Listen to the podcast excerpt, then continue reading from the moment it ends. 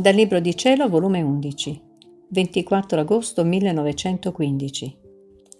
La sola cosa che fa rassomigliare la creatura a Dio è la divina volontà. Continuando il mio solito stato, il mio sempre amabile Gesù appena è venuto, e io gli ho dato un bacio dicendogli, mio Gesù, se mi fosse possibile, vorrei darti il bacio di tutte le creature, così contenterei il tuo amore di portarli tutti a te.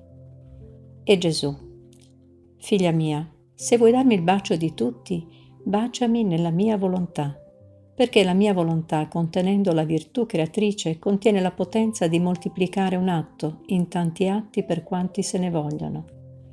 E così mi darai il contento, come se tutti mi baciassero, e tu avrai merito come se da tutti mi avessi fatto baciare.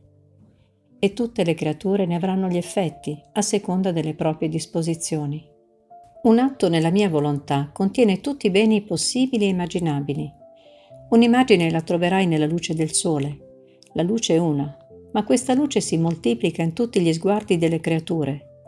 La luce è sempre una, è un solo atto, ma non tutti gli sguardi delle creature godono la stessa luce. Certi di vista debole hanno bisogno di mettersi la mano davanti agli occhi, quasi per non sentirsi accecare dalla luce. Altri ciechi non la godono affatto, ma questo non per difetto della luce, ma per difetto della vista delle creature. Così, figlia mia, se tu desideri amarmi per tutti, se lo farai nella mia volontà, il tuo amore scorrerà in essa, riempendo della mia volontà il cielo e la terra. E mi sentirò ripetere il tuo ti amo in cielo, intorno a me, dentro di me, in terra, e da tutti i punti si moltiplicherà per quanti atti può fare la mia volontà. Quindi può darmi la soddisfazione dell'amore di tutti, perché la creatura è limitata e definita, la mia volontà è immensa ed infinita.